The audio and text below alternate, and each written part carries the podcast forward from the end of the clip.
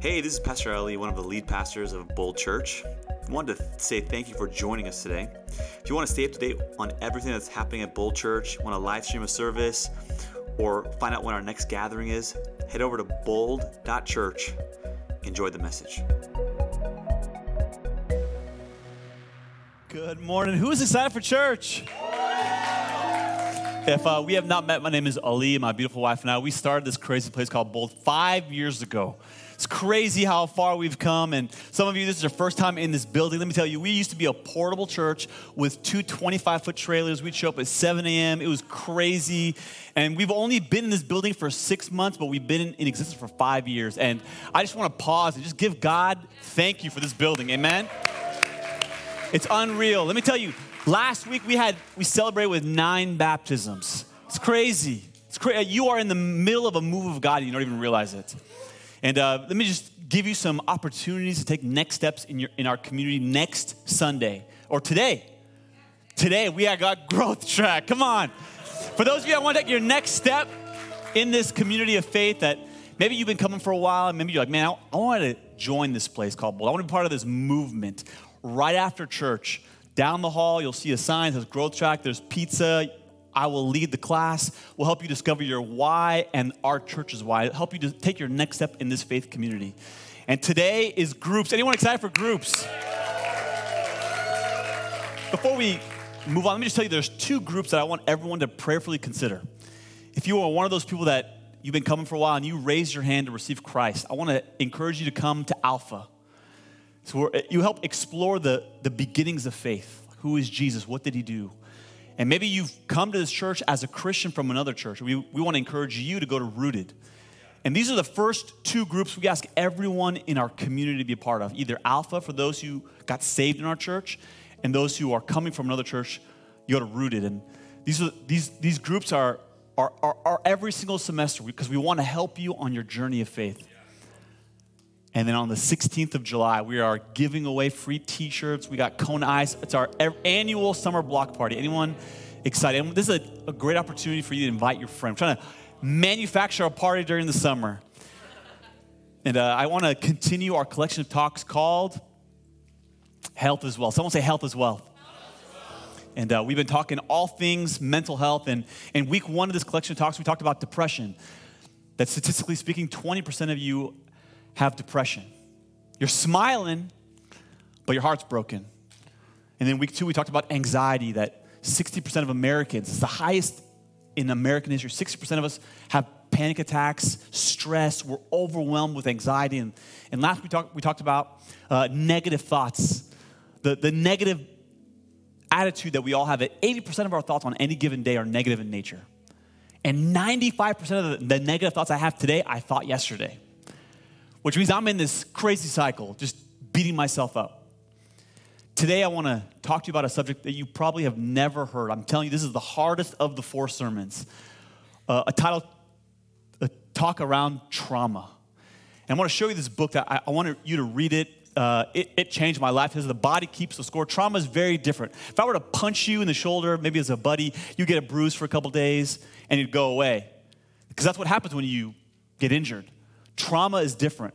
Once you're injured with trauma, it stays with you. And I, I, just believe that almost everyone in this room has experienced some level of trauma, some heartbreak, some setback, some, some very painful life event. And you thought because it happened in your childhood, because it happened 10 years ago, it, you no longer see the bruises, you're done. It's not affecting you. That's not the case at all. Which is why I've been literally been praying and fasting all week long because I don't want this talk. This is the most important talk of the whole. I wrote this collection of talks around this talk because I don't want this to be a TED talk.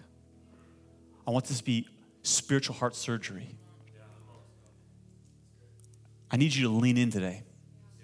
It's going to be very heavy at points. I don't want you to tune me out. I need you to lean in.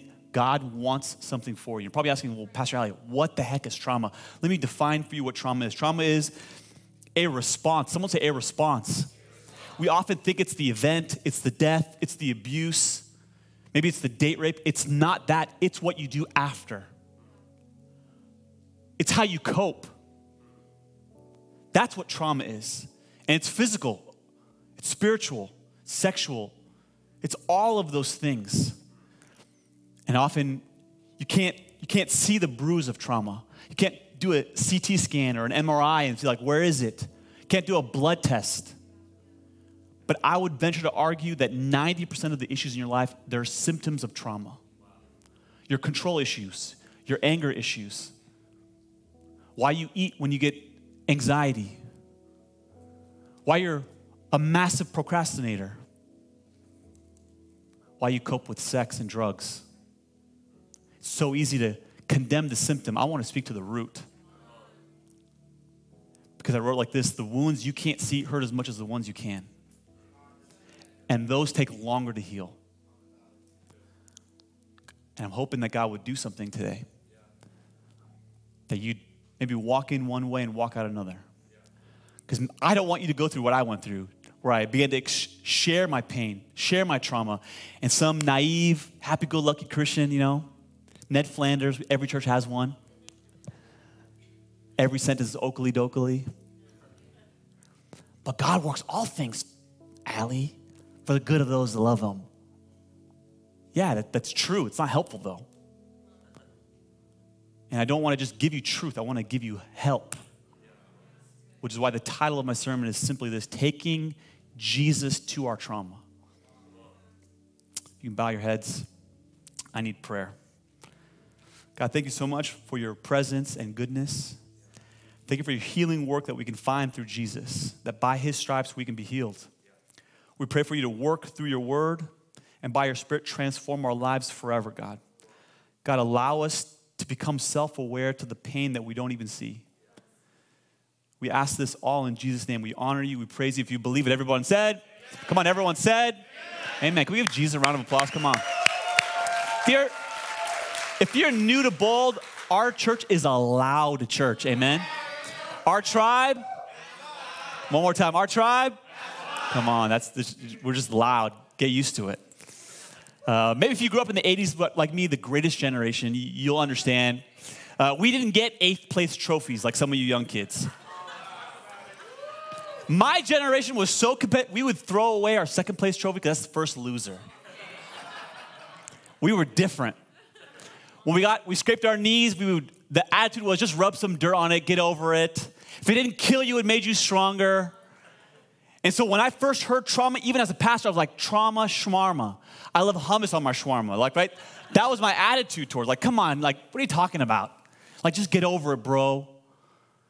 And I remember that was the attitude in high school, even. Like, that just got ingrained in me before I came to church. And some of you never played sports, but that's your attitude towards pain and trauma. Like, it's gone. It happened five years ago. Get over it. I remember in high school we were playing baseball, and I was my junior year, and the bases were loaded, and the game was tied, and my teammate was up to, to, to plate, and the opposing pitcher was throwing gas. Now, this is not the Major League Baseball. 85 miles an hour in high school is gas, bro. 80 miles an hour, and you can literally hear the ball zooming by, shh, like an, a tire popping. 85, that thing's gonna leave a bruise for two weeks. And this pitcher was wild. And I remember he threw a pitch inside, and my friend scooted back and went right, it would have hit him right in the square in the back. And my coach lost his mind. We ended up winning the game, but after the game, he berated him, questioned his manhood. How dare you? What? What's wrong with you? He's like, Coach, it's gonna hurt. Soon as he said that, it was over. The next day at practice, all of us took 25 baseballs in the back because he needed to get the weakness out, right? Because there's no crying. There's no crying in baseball. And that's often your attitude towards trauma. Oh, yeah, my dad used to hit me, on left, but I'm good. Yeah, I, I know my uncle touched me and he shouldn't have, but I'm strong. I know my dad was an alcoholic, but that didn't affect me. And you treat trauma like, like some bruise. And what I want to do is I want to show you the impact of trauma and how it affects you. And I want to show you a guy in the Bible who actually went through it and how he processed it biblically. When you're ready, someone, someone say, I'm ready. I need to show you what trauma is. Trauma is, is a degree, there's a spectrum of, the, uh, there's three types of trauma. The trauma, there's acute, chronic, and complex. And I, uh, I, I, didn't come up with these definitions, these come out of the book, the, the Body Keeps a Score, and I read several books on trauma, and that one was the best one, by the way. And uh, acute trauma is defined like this it's a response to a one time traumatic event. It's maybe you were in a car accident, and now from that moment on, you don't trust anyone driving. Maybe it was that one time when you were in high school, your, your mom and dad got divorced, and from that point on, life has just been uneasy. Maybe it was a boyfriend who took advantage of you when you drank too much and, and he just used you. Maybe, maybe it was, it was the one time your, your teacher in school said, You're stupid. And it was a one time event that was painful, and it's lasted years later. And you still remember. It's a core memory. And you think it doesn't hurt you, you think it doesn't affect you, but it was an acute trauma because it happened one time. Chronic trauma is different. Chronic trauma is defined as a long term response from prolonged or repeated. This is, the, this is the dad who's an alcoholic and beats you through childhood. This is the kid who's bullied all through junior high and high school. This is the kid who, or the wife who is sexually abused in her entire marriage, verbally abused. And it's not a one time abuse, it's this prolonged thing that affects you. And it does more damage, actually. This is the, the, the kid who's exposed to his dad pornography, and now he's 20 and he's still looking. He's been looking for 10 years. And this is the kid in high school who maybe just smoked weed one time and got addicted. Now it's, now it's 10, 15 years later, and it's just part of his life. It's, it's chronic. It's part of his life. And the last one is, is probably the most damaging, is what I call complex. This is where it's not just one painful thing, it's multiple. Your dad walked out and your mom beats you. You're, you're living in poverty and your husband cheats on you. It's, it's, it's extremely painful, and each one affects you differently. And trauma changes you, it changes your perspective you may not see it, but you go with you. you the, the problem of trauma is that even after the event, you still carry it. And I remember uh, what I want to do is I want to share some of my trauma. And you may hear it and be like, my life was more painful. And others of you may hear it and go, whoa, that, that, was, that was way worse than anything I experienced. And the goal, my, as my therapist says, is not to compare trauma, it's just bring it to Jesus. In my home, I, would describe what I had as chronic trauma. My dad was very verbally and physically abusive. And it, it's hard enough to get beat by your dad, it's even harder to see him do it to your sister, and even worse, unfortunately, to see him do that to your mom. It's hard to see someone you love hurt people you love. And in the 80s and 90s, we, we didn't have like dial up internet. We had dial up internet. This is like 1999 or 1991. Like, there was no AOL, right? There wasn't even Wi Fi. Some of you kids your Gen Zers, we, God bless your spoiled heart. We love you. You push a button and you see someone's face across the world. When I was a kid growing up, you had two options to make a long distance phone call. You dialed zero to the operator, it was like a $200,000 call. You needed to like a 20 year loan on that thing. Or you had this thing called a calling card. Anyone remember these calling cards? Yeah. It's greatest generation right there, we know. And you had to dial this 20 digit number then you had to flip the card over and dial the PIN number to get access to the credits. Then, this is crazy. Then you had to dial the number that you wanted to actually call. And if you dialed one number wrong, you had to start all over. Some of us have trauma from the calling cards, right? And so my dad's calling Iran, and uh, the, the problem with calling cards is you had like a set amount of time, and it didn't like, there was no like verbal, you have two minutes. The call just dropped when it was done. So my dad's on the phone talking to his relatives, and he goes to my mom and says, hey, hey, hey, they want to talk to you. Something happened in that exchange. From the time my dad was talking to the time my mom grabbed it, the phone dropped. And my dad did not believe my mom. He's like, You hung up. And what escalated from a small fight into the probably the biggest fight I've seen my parents have, to the point where I can't explain it, but fear, which I always had as a kid growing up, became anger. And I literally had to step in between my mom and dad to stop him from hitting her. I remember him grabbing me, throwing me across the room, almost like a rag doll, because he's so much bigger than me. And he was embarrassed because now we're both on the ground. And he realizes he's lost his control and he leaves the room. The next day, I'm in school and the principal calls me to the office, and there's a therapist there, and they, like, how was yesterday? It was great. How was your day? right? I knew exactly what they wanted. And I knew at the same time, even as a nine year old kid, if I told the truth, life would be more painful if I just lied. I remember coming home, my mom picked me up, and I was so proud. Mom, I protected you. I, I didn't tell them what happened. And that was one of, I would say, many traumatic events where I couldn't process sadness anymore, and anger just became normal for me, became my primary emotion. And I, and I wonder for many of you, what happened in your childhood? What happened in your past? It doesn't have to just be your childhood. Maybe it happened when you were in college. Some of you don't trust people. You don't trust God because of what happened. Some of you are so fearful of giving God money because of the poverty that you live in. It's not greed that you withhold, it's fear. Some of you, you have to control everything. You always have to be in control. And you never ask the question, why am I like this? Some of you, it doesn't matter what the scale says, you will always feel fat. I wonder why. And the, in the body keeps a score, he says that 90% of what we try to deal with in our culture, in the medical industry, is just symptoms of deeper issues. And the question I want to ask all of you is how do we heal from our trauma? How, how do we do this? And I want to show you through the scriptures. And man, I, I've been a Christian for almost 20 years. I never saw it until I studied for this sermon. Because the guy that has the most trauma, not named Jesus, literally wrote two thirds of the New Testament.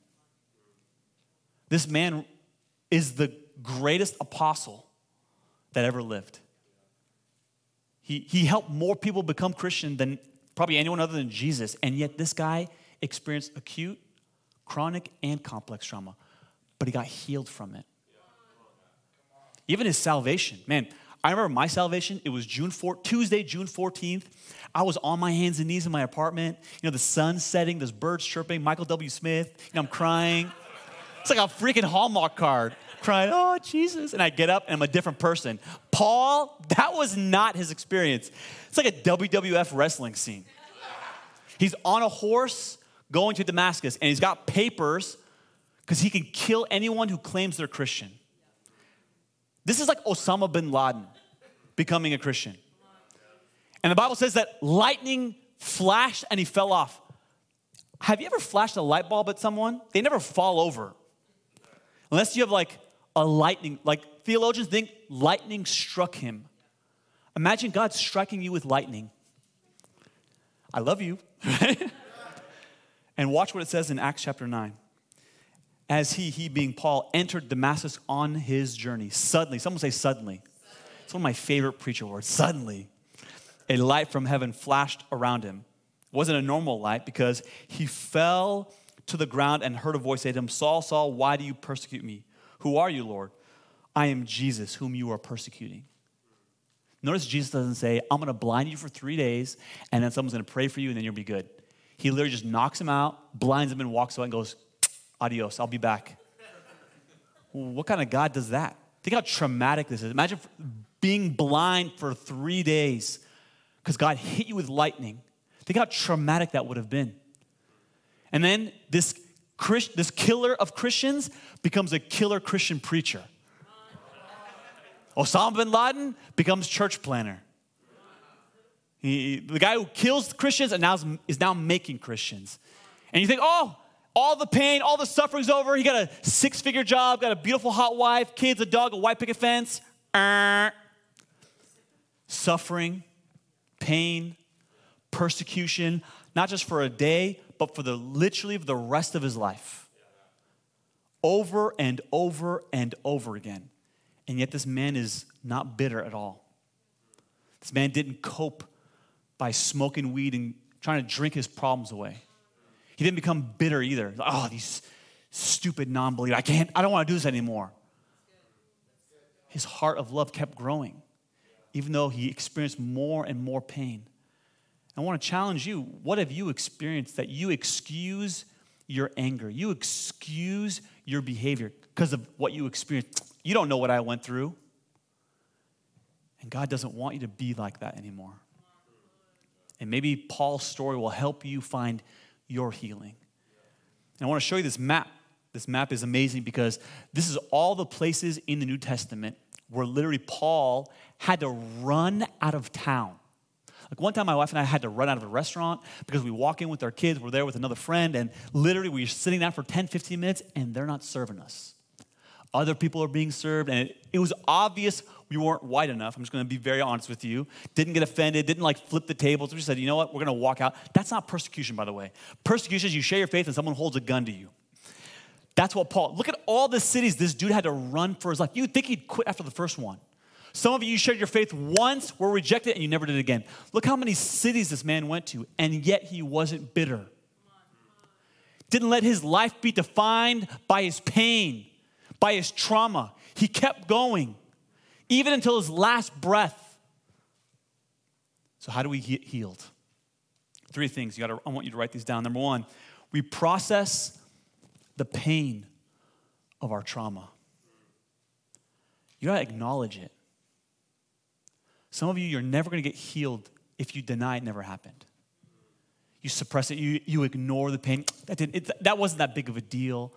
No, you gotta, you gotta name it. You were abused, you were raped, you were abandoned. And some of you Gen Zers, God bless you, your boss correcting you is not abuse, okay? Your boss holding you accountable to show up on time, that's not, that's not trauma. Someone disagreeing with you online, I'm sorry that you can't handle it, that ain't trauma. That's just you being a baby. Trauma is real. And often we think if I just ignore it, the pain will go away. And that's not the case at all. You'll never get healed if you ignore what happened to you. If you think, I, I just won't talk about it. And often the reason why we don't want to is because it's vulnerable to share the abuse we went through, the trauma we went through. And we feel helpless. I wrote down like this instead of seeking connection, we prioritize protection. We want to hide. We want to pretend as if I never went through anything. And the very thing that you're not doing is perpetuating the cycle of brokenness, perpetuating it. I wrote down like this we don't heal in isolation, we heal in community. In, in 1 John 1, it says, when you confess your sins to God, you're, you're forgiven. Someone say forgiven. forgiven. It's a very different word when you confess your sins to one another. The Bible uses the word healed. That you're literally being changed in community. That yes, I'm being cleansed, I'm being forgiven when I do it to God, but there is something different that happens when I conf- I need other people. I can't become who God created me to be alone. You need others. We're stronger together. That's why I'm so excited for groups. That's why some of you need to go to Rooted. Some of you need to go to Alpha. Why? Your faith, your marriage, your healing needs it. And the problem that most of us don't realize is you have suppressed it, you ignored it, and I wrote it down like this, it's on the screen. And the challenge is if you ignore the pain, the wound is still there. What happens is you go somewhere else to cope. Some of you have gone to sex, some of you have gone to drugs, some of you have gone to being a control freak, some of you have gone to food, some of you, like me, went to anger, some of you just became perfectionists, some of you became workaholics. What is your response? Because that's what trauma is. It's not the event, it's how you responded. I remember my therapist told me, I think you have trauma, Ali. I'm like, I think you're stupid. I didn't, I don't, I don't, I don't know if I agree with you. Been a pastor for like 15 years. What are you talking about? And she had me read this book and it began to open my eyes. I became more and more self aware to maybe the pain that I'd gone through. And there's this one story that I, to this day, I can't forget, even though I read the book a year ago. It's this story of this woman. She was 300 pounds plus, very obese for the mass majority of her life. And around the age of 30, she got the courage to go to the doctor and say, You know what? I don't want to be this way anymore. Will you help me lose some weight? And she got connected to one of the best nutritionists in the country amazing doctor who had helped hundreds of other patients. And over the course of 18 months, she lost like almost eight to 10 pounds a month, got down to 140. It was a complete success. Used to see this doctor every week. The doctor said, You know what? Now that we've helped you, I need you to come back every six months just to check in. The first time she came back after six months, she had gained all the weight back. And the doctor said, I realized she doesn't have a nutrition problem. So he sent her to a therapist. And it turns out that she had been raped and abused as a nine and 10 year old. And the only reason her uncle stopped is when she would eat to gain weight and she became undesirable to him.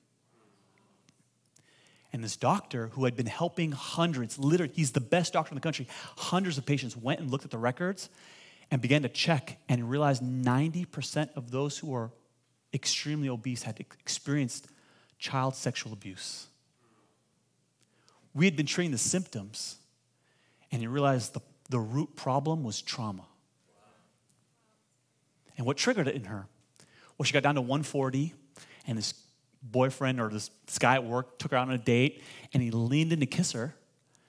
And for some reason, she quit her job, never went on a second date with him, and had so much anxiety she couldn't explain. She just kept eating. It's the only thing that would give her comfort, and she didn't know why. Some of you, you get so angry when your kids don't clean their room, and you lose your, your top off, and you, you can't even explain why. Some of you, it doesn't matter how much you lose weight, it does not matter what the scale says, you will always feel fat. Some of you, it doesn't matter what's going on in your, it doesn't matter if there's a comma in your bank account, you will never feel secure. My question for you is this for many of you, the trauma is so deep you've forgotten why it happened. You don't even know why you do what you do, but you need to process your pain. What was crazy in that same chapter, there was this woman, the, the doctor talked about how 90% of the people in the porn industry, the adult film industry, they too had been abused sexually as children. And it's so interesting that with one community who are extremely obese, we, we, they need help. Let's go, let's go help them. There's compassion for them. And the other community, oh, you sinners, you need to repent.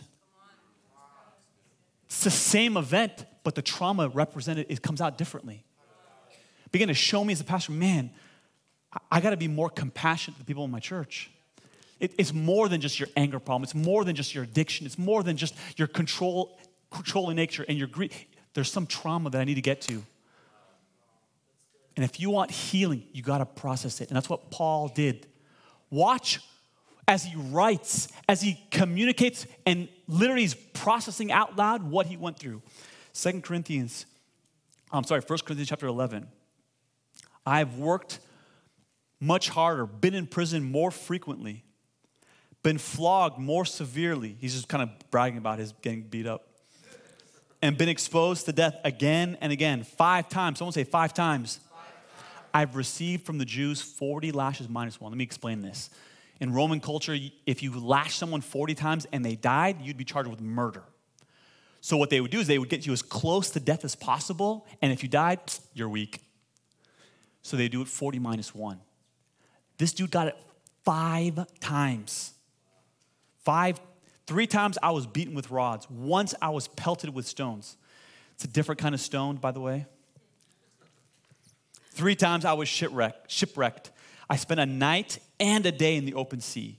I've been constantly on the move. I have been in danger from rivers, in danger from bandits, in danger from my fellow Jews, in danger from Gentiles, in danger in the city, in danger in the country, in danger at sea, in danger from false believers, in danger from Laker fans. You need to, we needed to laugh. There's a lot of heaviness. I needed to preach the truth for a second. I have labored and toiled and have often gone without sleep. I have known hunger and thirst and have often been and have often gone without food. I have been cold and naked. Besides everything else, I face daily the pressure of my concern for all the churches. That's, that's what I would call chronic trauma.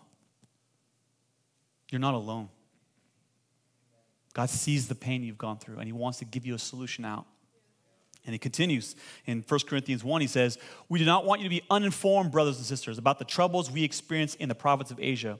We were under great pressure. Someone say, great pressure. Far beyond our ability to endure, so that we despaired of life itself. Let me just pause. He's literally saying, I don't want to live anymore. Some of you, life has been so hard, so painful, so abusive that you have thought those thoughts and you've been embarrassed and shameful to even think them. I don't want to live anymore. The guy who wrote two thirds of the New Testament had the same thoughts that you did. It doesn't mean you're weak, it means you're human. So that we despaired of life itself. Indeed, we felt we had received the sentence of death. But this happened that we might not rely on ourselves, but God. Someone say, but God who raises the dead. Man, Paul, he, he processed his pain. He wrote about his pain. He, he's verbally communicating it. You need to maybe talk to a therapist. Maybe you need to talk to your pastor. Maybe you need to talk to your small group leader. But you need to stop denying the pain. You'll never get healed of what you deny. And then the second thing Paul did was he prayerfully pressed into God with, number two is we prayerfully press into God with our trauma. You got to talk to uh, God about it. You need to pray about it. And dare I say, even complain to God about it. In a moment, Paul's going to talk about what's called a thorn in his flesh. Many theologians, they, there's a debate. What is this thorn? And some, some say it's, you know, Paul, when he was struck by lightning and, and was blinded for three days, well, that, that effect was permanent. That he began to lose his eyesight more and more because there are scriptures where it talks about how his eyes are becoming dimmer. And they think, oh, this is some physical ailment. Other theologians, other pastors say, no, no, no, this is literally a demon that's been chasing him around, tormenting him. Some think, who, who are probably married theologians, think this is his spouse. Didn't land very well. Somebody like, Pastor, I'm sitting next to my thorn. Point I'm trying to make is everyone in this room has something, some pain, some uncomfortable thing in their life that they just can't remove. Your education can't remove it, your money can't remove it. And as often as you pray, it's still there. Paul says in 2 Corinthians 12, he says, Therefore, in order to keep me from becoming conceited, I was given a thorn in my flesh, a messenger of Satan to torment me. Three times, someone say three times. I pleaded with the Lord to take it away from me. These aren't like three simple prayers like, God, take it away. This is three long seasons of crying out, God, I can't do this. God, I, I don't have the strength. And he's not blaming God. God, I thought you loved me. How could you let this happen? That, that tone isn't in his prayer. His tone is, God, I don't have the strength. God, I don't have the ability. God, I, I can't do this. Please help me, God. God, I'm, I'm crying out to you. How do I know God's gonna hear you? 1 Peter 5 says, Cast your cares and your anxiety on Him because He cares for you. It's literally, this word cast means to throw Him, to give Him your pain, to give Him your trauma. Don't just give God your praise and worship, give Him your pain. He cares for you. And He continues, but He said to me, My grace is sufficient for you, for my power, someone say, My power this is God speaking to Paul, is made perfect in weakness. The thing that you and I hate most about the pain is that we discover God's power in that location. See, you would never know God's a healer until you got sick. You would never call him that. It's only after sickness that you cry out to God and then you realize he's a healer. You never know his resurrection power until your marriage dies. You would never call him a redeemer until your life is broken. You don't know his power until you're in the pain of trauma. That's what Paul's saying. That, that when you pray and you press in, God reveals something about himself that you didn't know. And Paul continues. That, that is why, for Christ's sake, I delight in weakness, in insults, in hardships, in persecutions, in difficulties. And this is my paraphrase in traumas for when I'm weak, then I'm strong. Take it to God. Take it to God. Take it to God. I want to give you a mindset that is going to challenge some of you. It's on the screen. Nothing can change your past. Your prayers won't stop your uncle from who did those things. Won't stop the, the abuse your dad had or how dramatic and painful your mom was. It won't change your childhood. Nothing can do that. And at the same exact time, there's another truth, but God can heal your broken heart. Where sin abounds, grace abounds. And, and the reason why I'm more confident today, 20 years as a Christian, than I was in the beginning, Psalm 34. I, as I was studying for this collection talks, says, The Lord is close to the brokenhearted. Someone say brokenhearted. This is a thousand years before Jesus was born. This is the first time in human history that word shows up in literature. There was no such thing as brokenhearted until it showed up in the Bible. God knew you would go through traumatic events, and He literally created a word to help you. Because I know what you're going through. And my solution is not plan B, by the way. Bring it to me. Don't pretend it didn't happen. I can heal you. For many of you that are new to church, I'm sorry that we pretend like we have it all together. There's no difference. This room is full of jacked up, messed up people, and one of them has a mic, right? But we worship a God who can heal us. And we invite you to Him. And this third point, I'm just going to be very honest with you, is going to piss some of you off because you're not ready to hear it, because you have not processed it, you have not prayed through it. So the first time you hear it, you're like, that's stupid. But I still want you to write it down. Why? Because they say if you write note, take notes in church, you're more likely to go to heaven. Pastor Charlie, what are the percent? 95 more likely to go percent likely to go to heaven. And it's this. We pursue purpose in our trauma. You, you don't agree with that right now, but you will one day. Because of all the things that Paul went through, all the suffering, all the shipwrecks, all the beatings, he didn't become bitter.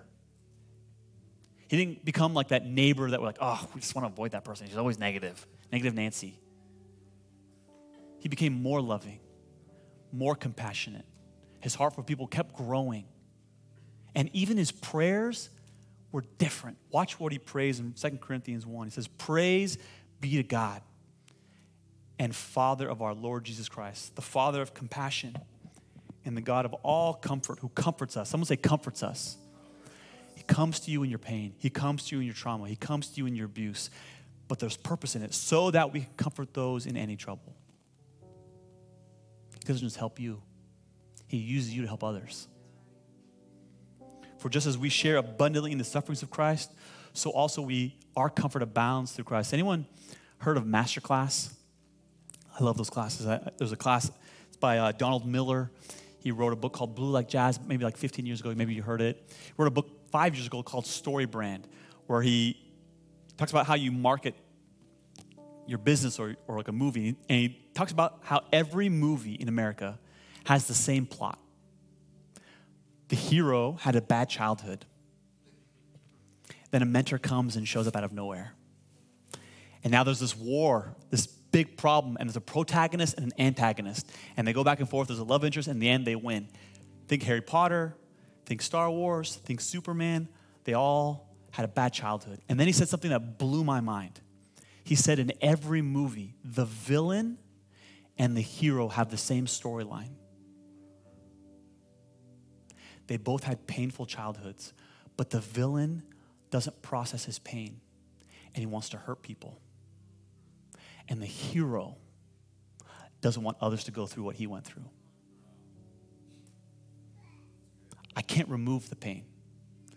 But I'm telling you, if you let God, He'll bring purpose out of it.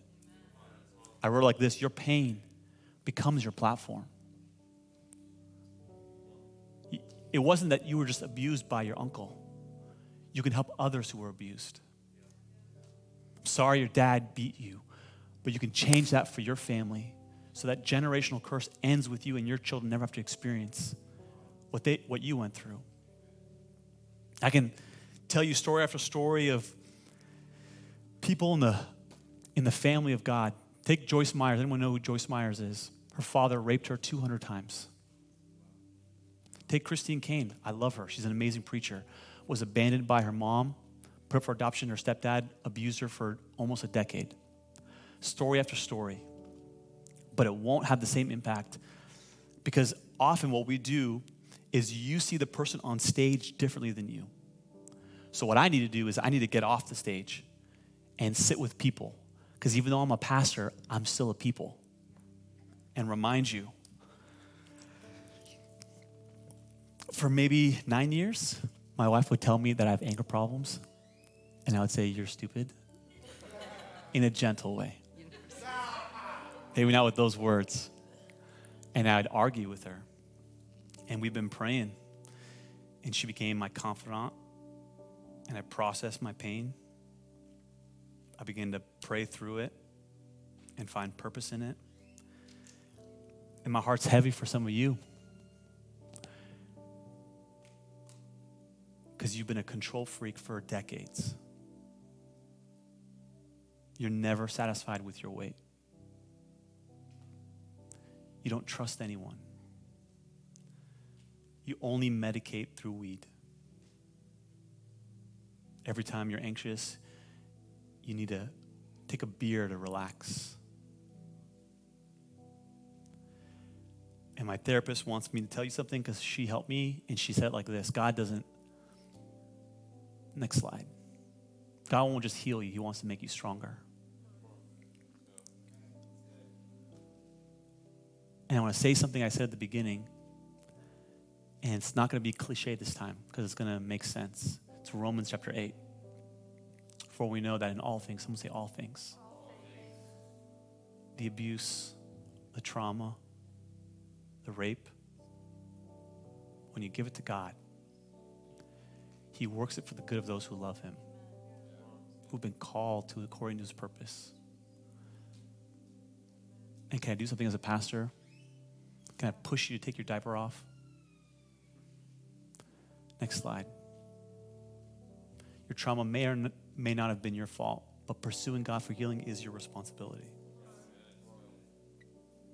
I've been praying for you all week that you would lean in to what God wants for you. Let's bow our heads and pray. God, thank you so much for your word and for your truth. God, that you do not leave us as orphans, that you do not want us to live in brokenness. Thank you, God, that you're the Father of all compassion who comforts us from heaven.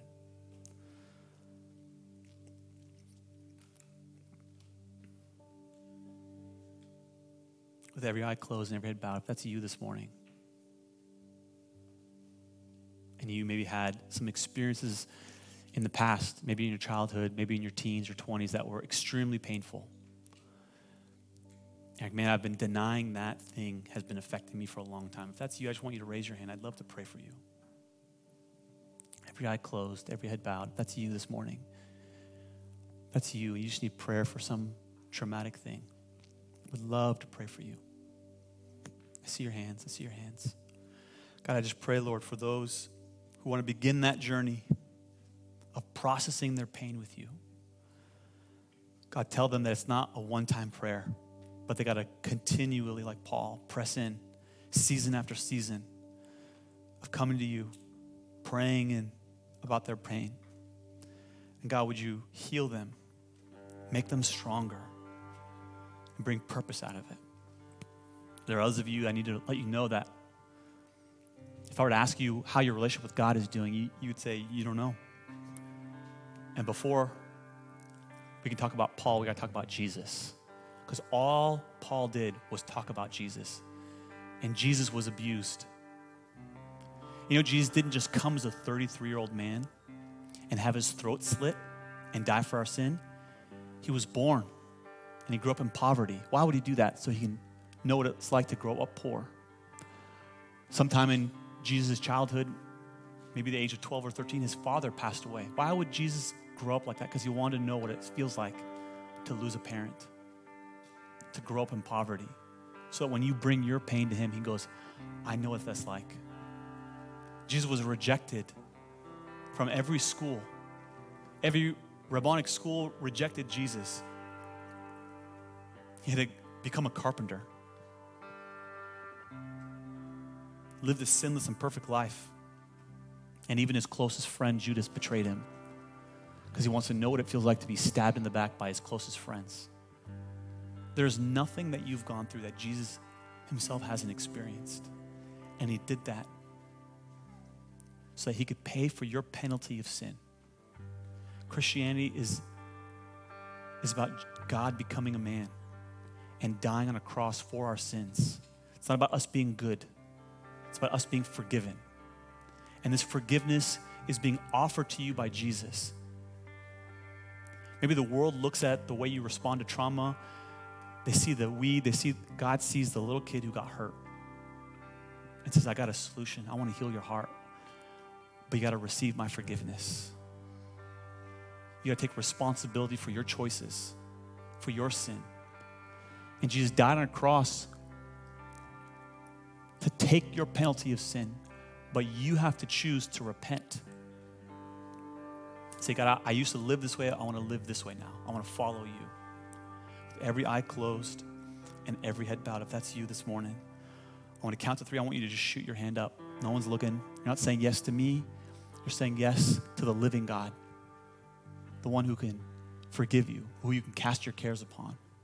One, two, three. If that's you this morning, just shoot your hand up. Amen. I see your hand over here. See your hand in the back over there. I see your hand over there. See your hand over there. I want everyone to pray this prayer out loud. Thank you, Jesus, for leaving heaven for me. That you lived a sinless life, but you also had abuse, neglect, trauma. And you went through that to identify with me. And then you paid for my sin